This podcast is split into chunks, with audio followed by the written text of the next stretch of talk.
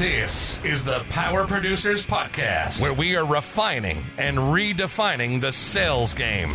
Rule number one is you have to believe in yourself. You're the only one who doesn't think you belong in this appointment. The prospect has already validated your existence by scheduling time with you.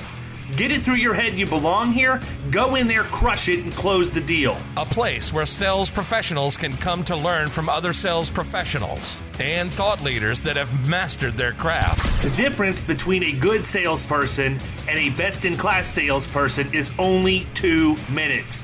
By spending an extra two minutes on what you might think is a mundane task in the sales game, you separate yourselves from the pack, you grow your book of business, you close more deals, and you retain your accounts. As well as their peers who are still striving for perfection to achieve their why. I have a wife and four kids. Failure is not an option. Real sales professionals, real stories, real results. It's no different than being a professional baseball player. You can't be a one trick pony. You have to be a five tool player in order to succeed in this game. This is the Power Producers Podcast, production redefined. Are you ready to feel the power? What's up, everybody? Welcome to the Power Producers Podcast, where we are refining and redefining the sales game. And today we have brought to you a guest another guest. We've had David Watson. We've had Adam Bow from Cake, David Watson from Risk Advisor. Now we have Bill Haber from TEKRiSQ, all part of Aubie Knight's Master Plan 101 Weston Labs, part of the Independent Insurance Agents and Brokers of North Carolina. And a bunch of my good friends are part of that project. So happy to have you on and talk about the stuff that you guys have going on um, yeah. up there, but more specifically, what you're doing to help, you know, the guys and ladies like me that are out there on the streets, just trying to trying to turn a dollar every day and keep the dollars we have. You bet. Hey, let me start with, um, and I hope I don't sound too starstruck, but I know you guys live regimented lives from listening to the podcast, and I do too. I spend every morning on my uh, on my walk listening to podcasts, and you guys are on my top three rotation and I catch all of the podcasts. So it's it's great to actually be talking to you and I appreciate oh, thank you. Yeah, thanks, man. Cool. Thank you, you. Much, much appreciated. So before we before we get into too much, and I mean, like it, it happens every time we start talking before I hit record, and then we immediately go into what we should be talking about when we record. So before yeah. we get to what we were what we were talking about before we stopped, real quick give everybody sort of the the background of who you are where you came from and why you're doing what you're doing now and then we can get specifically into TEKRiSQ what it does how agents can talk about it how it helps them write new business how it helps them retain business i mean we've definitely got another 50 minutes worth of stuff to talk about so i don't yeah. want to delay anymore give them the background so they know you're credible and then we're off to the races Sure. Well, listen, I've I'm originally from California. I come from a Midwestern family. Uh, we moved around a lot when I was young, but landed in Palo Alto, California. Um, and I went to high school there sometime around the early tech boom in the 80s, which was pretty cool. A lot of folks uh, in and around my neighborhood and my high school, et cetera, you know, were working for companies like Atari and Apple and, you know, Osborne and all these interesting tech companies that were emerging and that was really interesting. I think i grew up with a you know a very good comfort with software. I wasn't much of a programmer. I, I, did a little bit of programming in school but you know by the time i went to college i was that guy with a pc and all the software everyone wanted to use to get their papers done which maybe was a mistake. But um, yeah I, I, went back to the bay area um, after college uh, got started in a tech career. Um, long story short, I've spent the last 25 years in uh, software backgrounds with about 11 different startups. Um, it's taken me a lot of different places. I've lived in four countries. Um, I've worked, you know, with software that helps with very sensitive data, cybersecurity tools, sensitive data platforms, network operations for telcos, uh, and you know, myself, my co-founder Dean, who we've worked together in a couple of companies you know we've been very successful in selling technology and we have a pretty unsophisticated strategy that we both discovered, you know, working together and sharing notes, which is, you know, when it comes to complexity and things that people may not understand, building relationships where people can trust you and helping them understand the business outcomes they want to drive to is what makes you really successful. And we are fortunate to drive success and really good outcomes in, in a lot of different companies by helping make the complex really simple and actionable. And that's in large part what we do, helping independent agents with uh, cybersecurity and addressing the risks that their clients have and making recommendations that make people want to move forward in this and help them grow their business. The Atari, man, Dave, did you have one? That was like the, that was one before my time. No, no, no, not Dave. Not Dave. Did you have one? Let me help you, Dave. Do you still have your Atari? Okay. And the work? answer is the answer is yes, I do. Still have my Atari. Does, does it still work? I, I well, here's the problem. I don't know if it still works or not because I would have to figure out how to even connect the stupid thing to the TV. because back then, man, we, you know, it Jeez, was the, the red, the white, and the yellow, man. Just one of those splitter things that wasn't even the white and the yellow. It was a splitter like this that had prongs and there yeah. were screws on the back of the TV. You, you had to, an adapter. yeah, you had to you had to unscrew that and then slide the thing in and then tighten it down. But it gets more complicated because then when cable came, you had to have cable and the Atari both attached to the connector, and then there was a there was a but but but before cable, it was just literally a switch that you flipped up or down. You either watch TV on antenna or you were over to play for the Atari. That was a 1980. That was 1981 HDMI okay. one right there. That was HDMI one in 1980.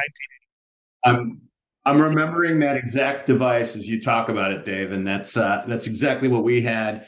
And, you know, my dad was a pretty serious guy and, you know, expected a lot of us. But when we brought Atari into the house and started playing and showed him how, everything changed. We started having a lot of fun together. I have great memories about what Atari's impact was to my family.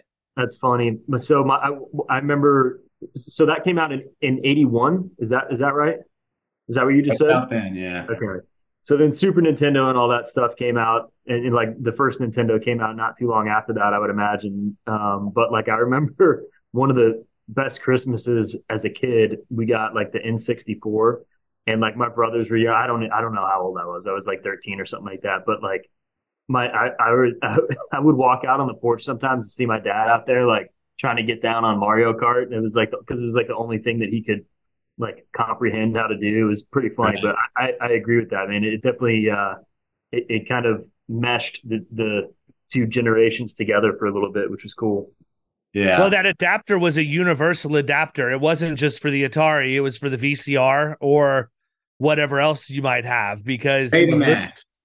yeah, it was literally just for you to slide up and down to determine which of the two things you're going to look at. I don't know, crazy stuff, man. But I mean, you talk about um, using cyber eh, to help agents write more business. Let, us just maybe I rattled off a bunch of different things that TEKRiSQ's capable of doing.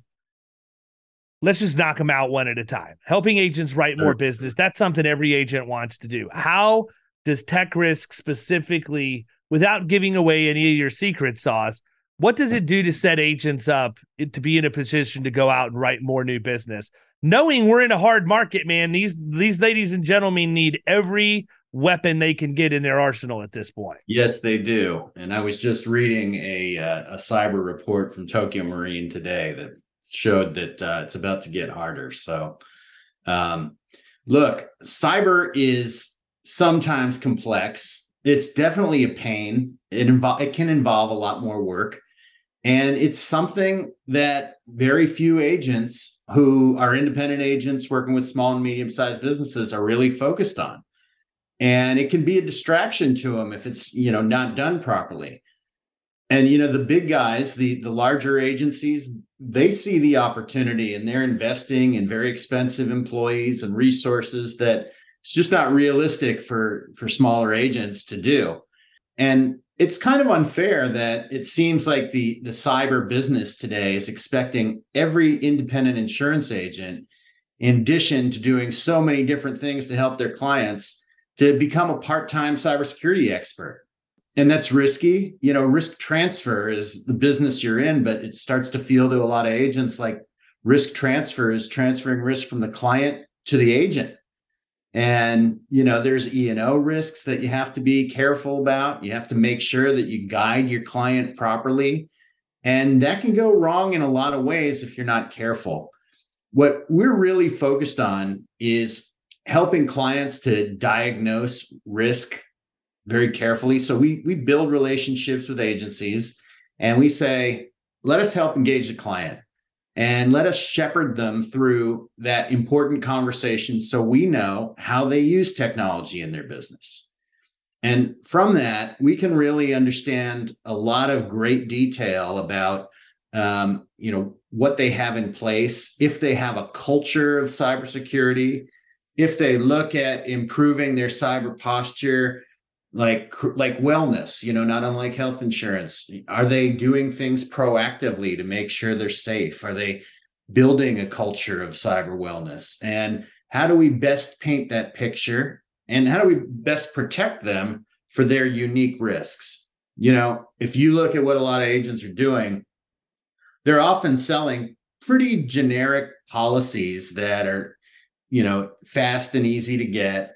And, you know, selling the the $1 million in coverage and not really taking a look at all the issues that can make that inappropriate. You guys may be familiar with the term silent cyber, um, which is kind of a big industry term of all the complexities that are in place that limit the benefits that your client can get you know sometimes there's a, a cumulative million in coverage but there's a 100k ransomware sublimit and that'll drop to you know less if they aren't enforcing cybersecurity controls. And you know if mfa isn't enabled across the board you know you can have a 25k retention fee added. These are pretty common things that are in a lot of policies. And the bottom line is if you proactively address cybersecurity, put the right things in place, you can call the shots and you can say to the underwriter, here's what I want. These are the kind of limits I want. Um, this is what the client has. I have it certified by a third party. And these guys are doing all the right things. I want the optimum coverage terms for the size of their business, the, the vertical that they're in, et cetera. So, I mean, that's part of what we do. That's the upfront part that helps understand the risk um, get the right coverage for them. And the second big part of what we do is we're helping them to build that culture, um, improve that culture. We're using data throughout the course of the term to get ready for that next renewal. So when it comes up, they can get even better terms and coverage and they can be on their way. And before you know it, you're delivering a program to your client in this new area where they're really flying blind and they're building knowledge and protecting themselves and getting the best deals in the industry. And that's what we really want to help independent agents do. To talk about retention, I mean, new business and retention is somewhat the same, but I think from an agent strategy standpoint, sometimes we get a little bit weird when it's somebody who's already in our book of business, right? And, and what I mean by that, to clarify, is we've already asked the tough questions. We've already looked under the sheets just to close the deal and bring them in. And now I think that there's a subset of people out there who probably look at accounts once they're on their books and say, well, thing hasn't had anything major happen to it. It's not running hot or anything. Why don't we just let it just sit and, and simmer the way that it is for right now? Let's bringing, not even bringing up. Yeah, let's not upset the apple cart. Let's not go you know what you don't see is in, in what you don't know is not going to hurt you which is by the way is not advice. It, it, not it's not ad, yeah it's not advice that i'm giving by any stretch but i think yeah. look man it's like this. You know i don't know if anybody else dealt like this but we're transparent on this podcast and i have no problem telling people that i was absolutely in horrible financial shape in my early 20s because I blew my credit and I ran a business into the ground and all of that. But I liken it to when bill collectors used to call, and I thought that by not answering the phone, the bills would just go away. Yeah. Right. Like yeah. I think that a lot of people look at their book of business that way. I think they look at their book of business and they know they need to probably bring in somebody to tell them everything wrong that needs fixed. but they don't they don't want to upset anything or they just they they they get anxiety over it. Yeah. And I know that's a weird phenomenon to say, but I see it happen all the time, man. I know there are well qualified agents out there that I have had the opportunity to compete against and have subsequently taken accounts from that I know these people. I know they have the ability yeah. to, to fix things. And it's just like self preservation more than doing the right thing for your client. Or I don't know. It's just a weird thing to think about. Well, it is a weird thing. And, you know, I think that comes from folks knowing that they don't have the answers for the client and sometimes struggle struggle to articulate the benefit of carrying a cyber policy. And you know, we sometimes make the analogy that and we know this from talking to a ton of agents. Everybody needs a buddy in cybersecurity. You know, if you have a buddy that can help you in your business, what do they do? They make it faster and easier for you. They know what they're talking about. They bring credibility. They help you serve the client needs. And hopefully, you know, they'll do it on the cheap for some beers and they'll be around to support the client when they need anything. And that's very much what we do. So when we look at how you, you know, approach the client with this, it's important to understand a client's risks. And it's hard to understand their risks in cyber without a background in that. I got to see um, the the Ryan gentleman behind uh, Ryan Specialty uh, up in Chicago recently, and he said something very interesting, which is, you know, you you have to be focused on helping discover your client's risk and then addressing it with them. That's simply the formula for success over and over again, consistently, persistently, etc. And I think that's a really good message. You know, there are risks for all kinds of businesses out there. And we've done hundreds of assessments for businesses and have not yet found anybody who has zero exposure to cyber risks. And that's one of the things that I think we're helpful for. You know, we can have simple conversations with people, strip the tech jargon out of it, and just speak plain English about how they use technology in the business. We often ask them to set a meeting with you know someone with some visibility of the software tools they use et cetera. But in that conversation we can get to the bottom of it. Um, we can identify the risk. We can put recommendations together not just for coverage but the cybersecurity controls they need. And we can even use the data we capture to populate all those complicated apps and downstream different policies uh, language that you need to populate so that that back and forth doesn't become you know a huge issue.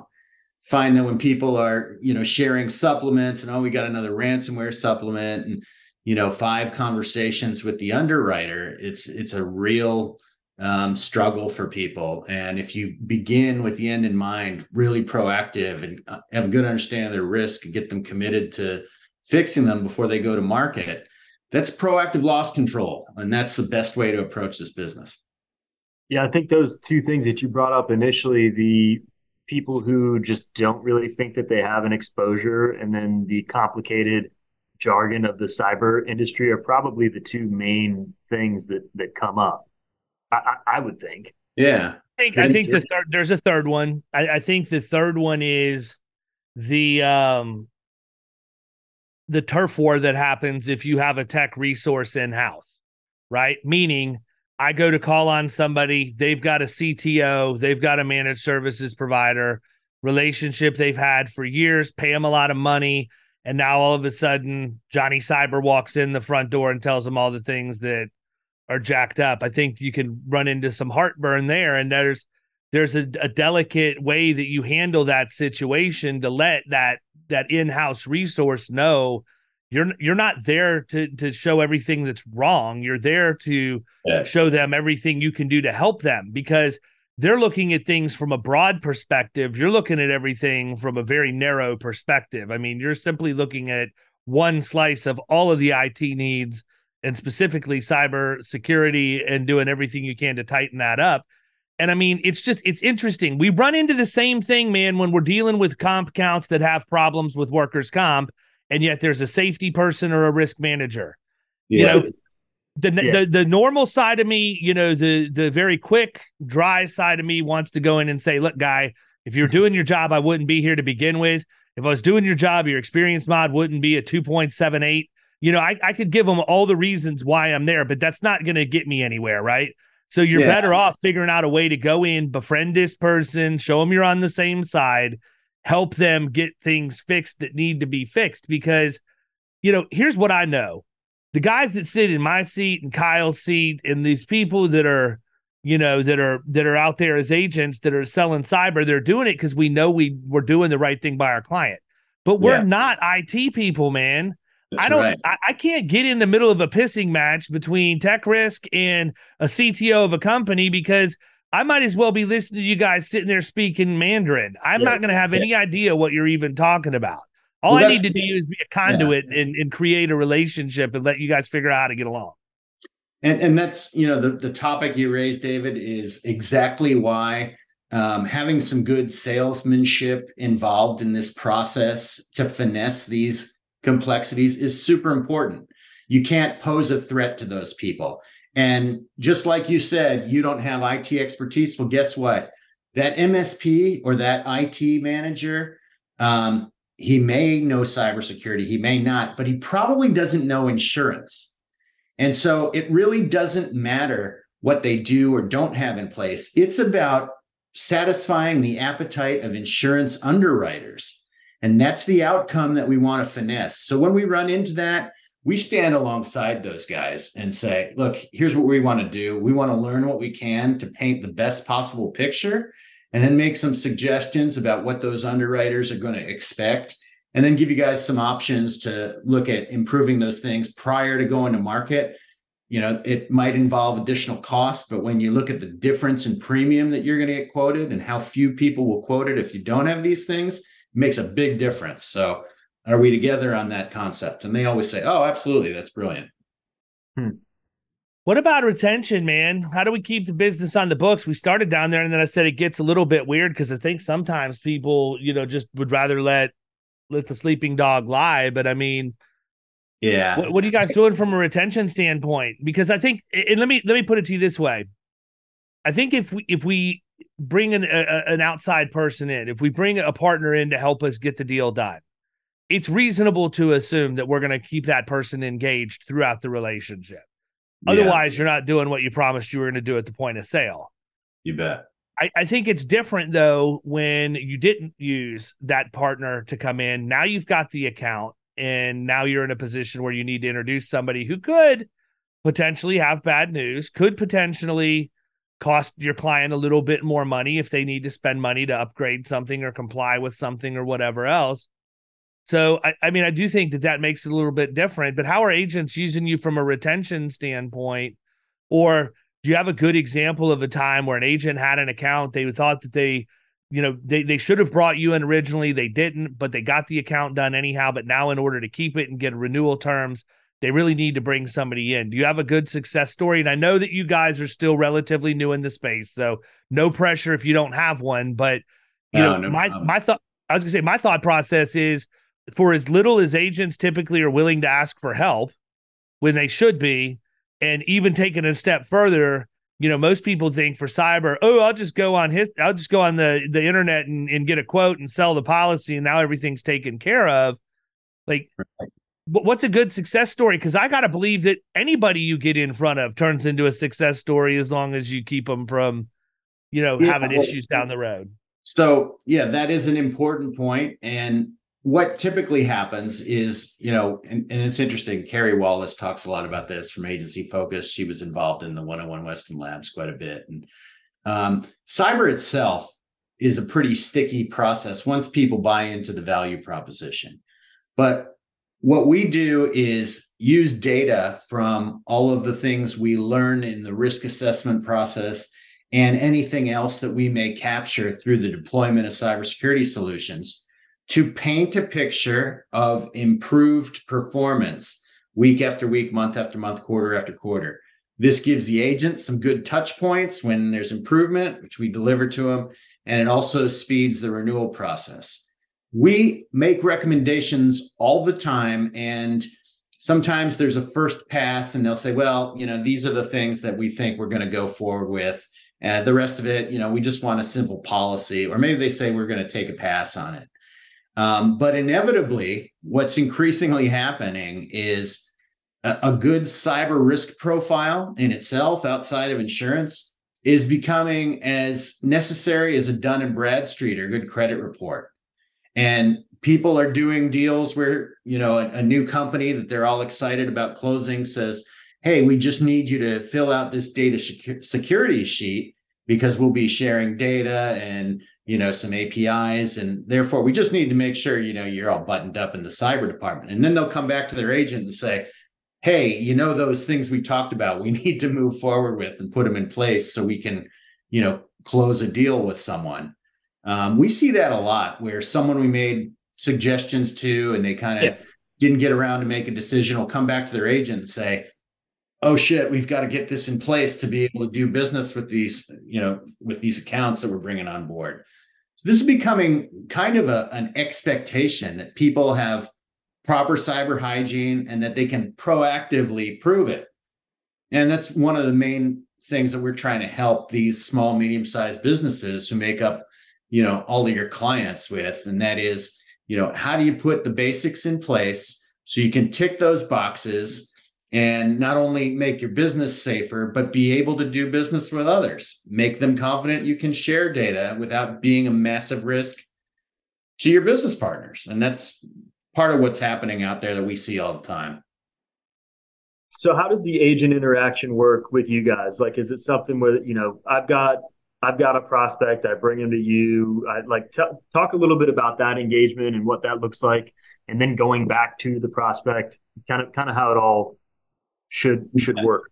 Yeah. So look, sometimes um, agents will want to, you know, do one or two accounts bef- to build their confidence in the process, and once they go through the process once, they go, okay, great, I get it. You guys are going to save me a ton of time, and that's awesome. They will typically book an assessment with us, and we have an easy scheduling tool. In fact, on our website, we have a, a quick start page where you can put in a few parameters, and we'll go out and schedule that session with the client. Um, we invite the agents to all those. They usually all attend the first one. Barely any of them attend the second one. They're very comfortable that um, you know it's a professional process that's you know not a not a hassle to their client. And then we'll deliver to the agent all the documentation that they need. We'll do an executive summary. This is designed to strip the tech jargon out, speak plain English about this is the company's business, this is their obligations from a, a regulatory standpoint. These are some of the risks that um, their industry uniquely faces. This is what they're doing and where they kind of rank and these are our recommendations. They pursue you know some a cyber cyber policy that perhaps these are the appropriate limits given the following things and that they perhaps might want to install this or that cybersecurity solution which will tick all the boxes the underwriters want to see. Um, sometimes we'll be on the phone with their client for a short conversation to explain some of these things which we're always happy to do we can deploy those solutions for them. We can validate and certify that they're in place. This is becoming really important to underwriters. They no longer want to just hand an app. This is particularly for standalone cyber. They don't want to just hand an app and trust that people know what it means and are doing all those things. They love to see proactive third party uh, expertise say these things are in place. We did it, we certify it makes for a really strong submission. And then, you know, they're off and running and we make, we build that sticky program as we go.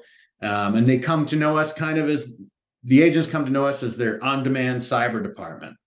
And we do this, we make our revenues off of the cybersecurity controls and some downstream data products that we're building.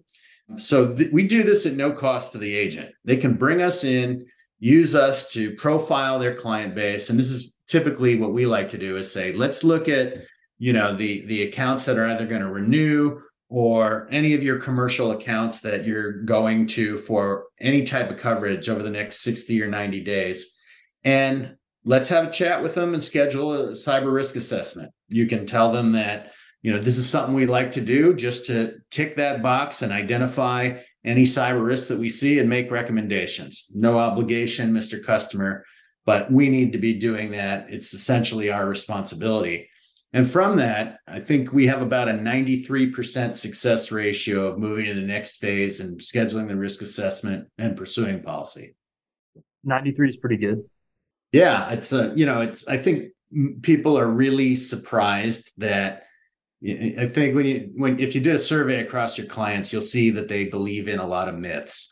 Those myths sound like, oh, my industry doesn't have a risk, or that's okay. You know, we've got everything in the cloud. We're buttoned up I um, love that one. That one's the best.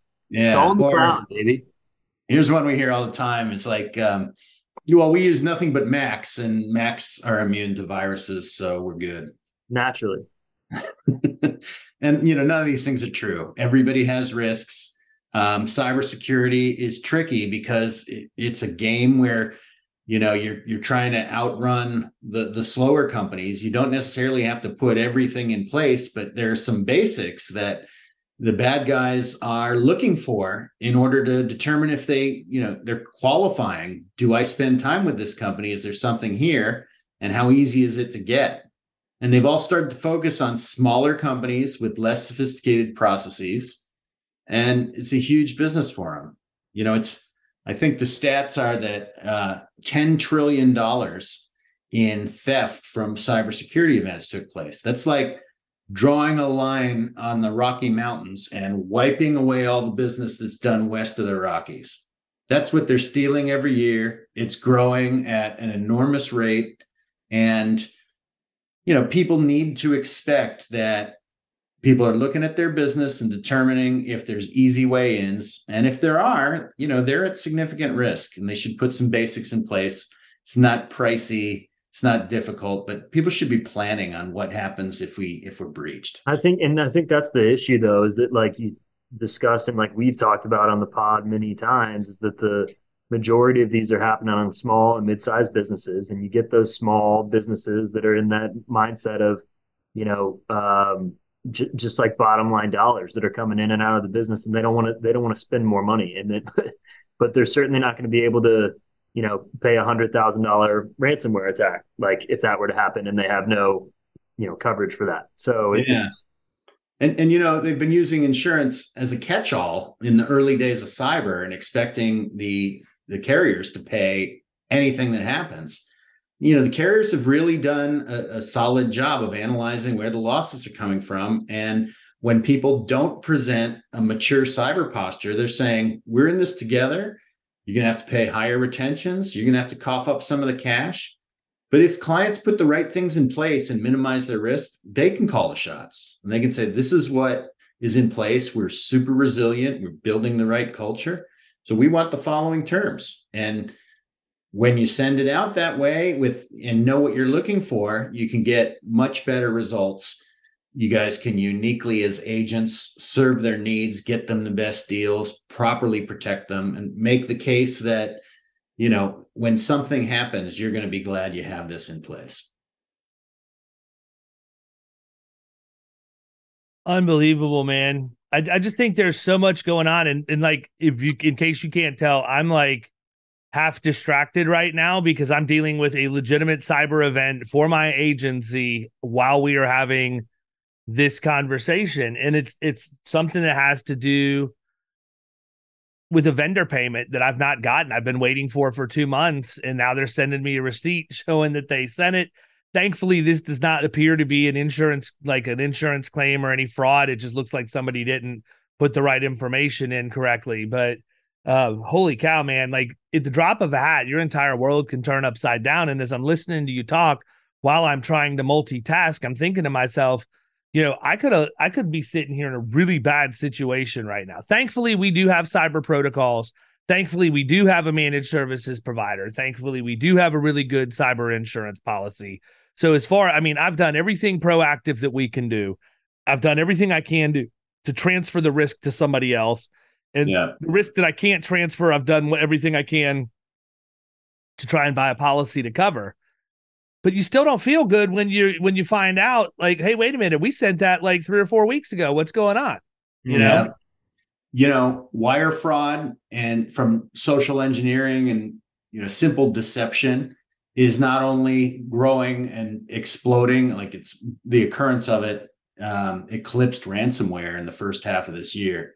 Um, but it's become so sublimated that uh, when it happens, you might not, you know, get anything close to what you're expecting and see major losses from it. Um, my co-founder Dean, his he has a, a brother who's a real estate developer, uh, and he was extremely happy that he was well taken care of with his cyber policy. But he asked us to take a look, and we looked at at his policy and and did a, a risk assessment, and he's got eight to ten million bucks uh, in property investments flowing through his account at all times.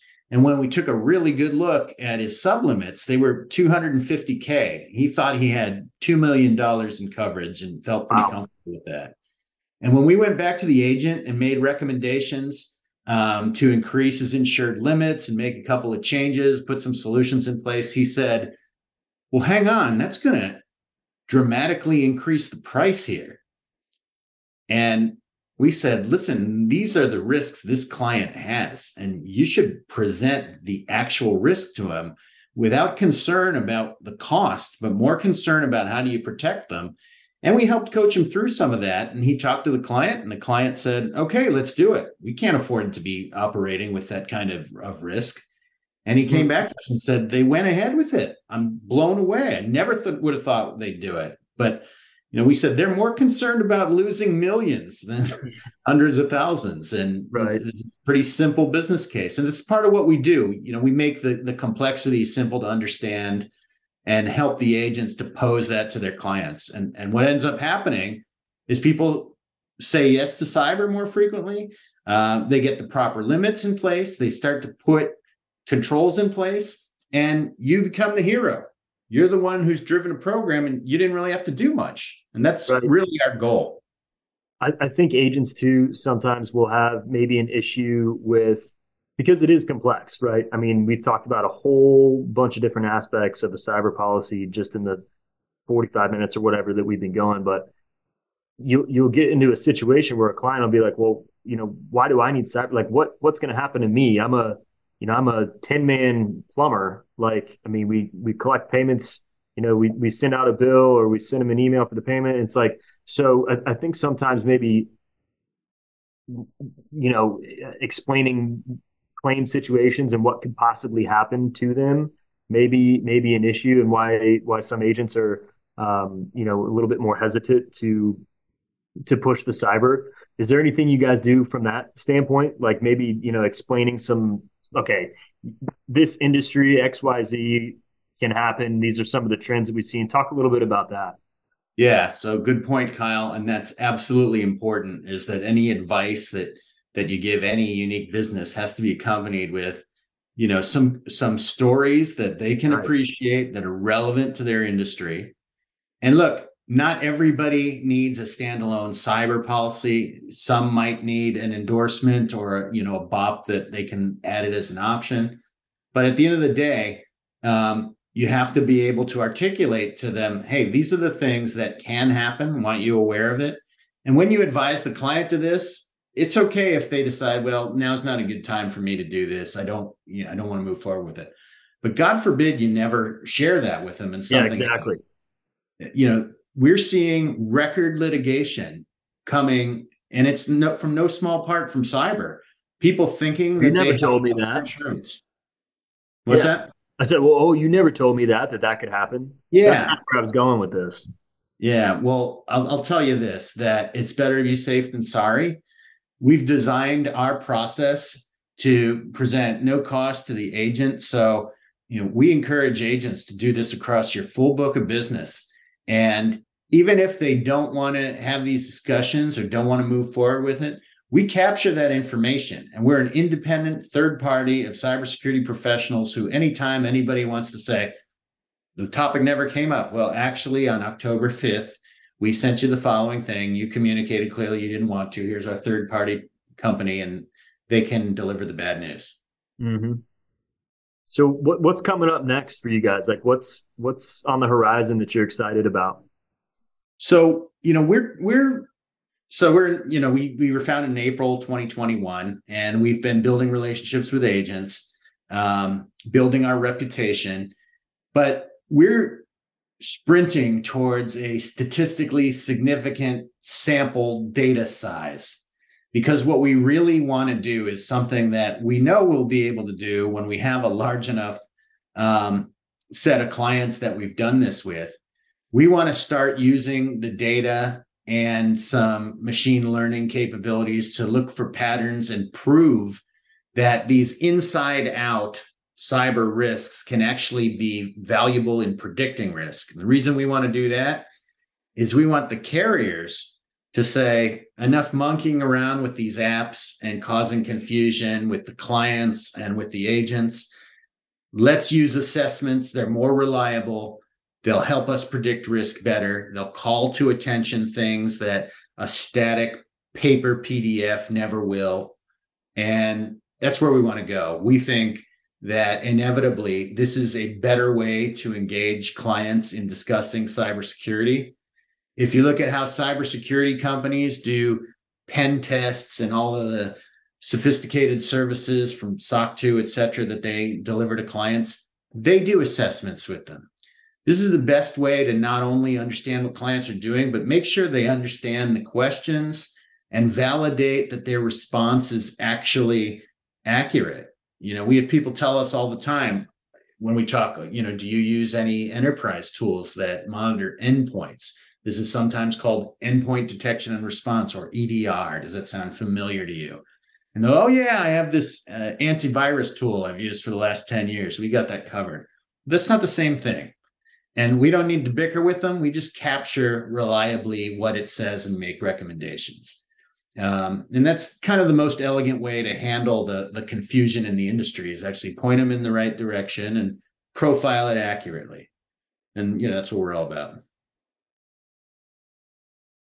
So how can we help you, man? How do where do we drive the agents? Where do they need to go to learn more? How do they reach out to you to find out how you can help their clients? You bet. So I appreciate that, and uh, we'd love to talk with any interested agencies who want to grow their cyber and want to want to be serious about that because um, we can grow your book of business 50 100% plus in a short time you can go to tekrisq.com it's spelled t-e-k-r-i-s-q dot com we have a quick start page where if you want to sign clients up, you can do that. But we recommend let's schedule a quick conversation. Um, we're happy to get on the phone, explain how it works. Very simple onboarding process. And you know, we can start working with your clients within days. So it's pretty easy to take advantage of and just reach out to us that way. Um, or you can send an email to info at tekrisq, info at T-E-K-R-I-S-Q dot com and uh, we'll be happy to respond set up some time to talk about your unique practice your clients um, and do this in a digestible way that doesn't represent a ton of additional work we take a lot of that work off of your hands um, and you know we use automation and things to remind clients to to do different things but um, we're really focused on how do we most efficiently grow this business with the expertise that your clients need uh, to make this important decision. And you know, we'd love to talk with all of your listeners about that, and um, and hope to uh, hope to generate some business out of this as well as make some friends. This is a relationship business, and we recognize that it's extremely important that you trust the people that you do business with, and you place confidence that you know they're not going to do anything to cause any grief within your clients. So you know we we like to earn people's trust and give them confidence and we can do that a couple customers at a time. Cool. Good deal well people you heard it from the horse's mouth go check out the website figure out how in the world you can start helping your clients at a more meaningful level here's how i know you can't help them at a more meaningful level. Going online and using a vulnerability assessment from a cyber quoting engine and pretending like it's a roadmap to cybersecurity. Not going to happen. Yet exactly. that's what the industry's conditioned us to do. Is it a good tool? Absolutely. But I would argue it's a better tool for marketing than it is for security. And if you really want to drive change in the operations you're working with, and you're not gonna you want to put be able to put your name behind the work product, you really need to find somebody who's a specialist in cybersecurity and understanding how to build programs out for clients just like yours and mine. So really appreciate you taking time to be on the podcast with us today, Bill. You know, I'm sure that you're going to have people reach out looking for help. You know, I do think it's important that that people understand you're going to work with people all over the place. You you are in the cohort there at at 101 Weston Labs, but that doesn't mean that you're geographically restricted to working in the research triangle of North Carolina. You can help people anywhere in the country. And so I would encourage those of you out there, even if you have a question, even if you don't know whether or not Bill is the right answer to help you, ask the question because you're not going to find out the answer if you don't. And you may find out that he is the best answer and it saves an account or gets one across the finish line for you that you otherwise wouldn't have gotten. So we're going to go ahead and wrap it up, man. We appreciate your time today. Thank you so much. And awesome. hopefully, we, you hopefully you and I talk soon. But look forward to hearing uh, success stories from the people who listen to Power Producers after they reach out and uh, you show them how you work your magic, my man. Awesome, love it. Thank you guys so much, and it was great to talk with you. And uh, hope to catch up in person one of these days, maybe one of these events. I will be in Chapel Hill, North Carolina, flying into Raleigh the last weekend of September. Shortly. I'll be at that show, so we'll see each other there. Well, the, but I'm not coming for a show. I'm coming for Mick Hunt's wedding, so I'm going to be, which is also quite a show.